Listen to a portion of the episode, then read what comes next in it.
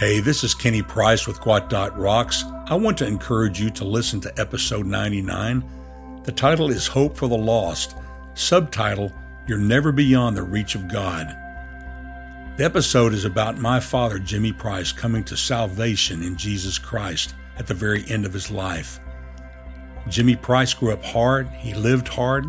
He took life to the limit and just missed an eternity in hell by two weeks short of dying.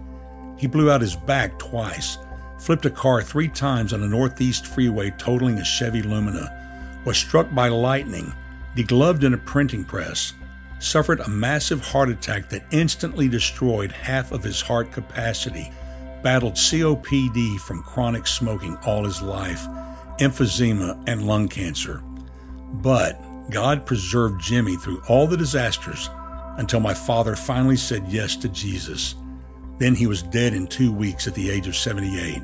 I celebrate the loving kindness and mercy of God, that he saved my father at the last moments of life and gave my father a place in heaven forever. God can reach the most distant sinner. I hope you listen.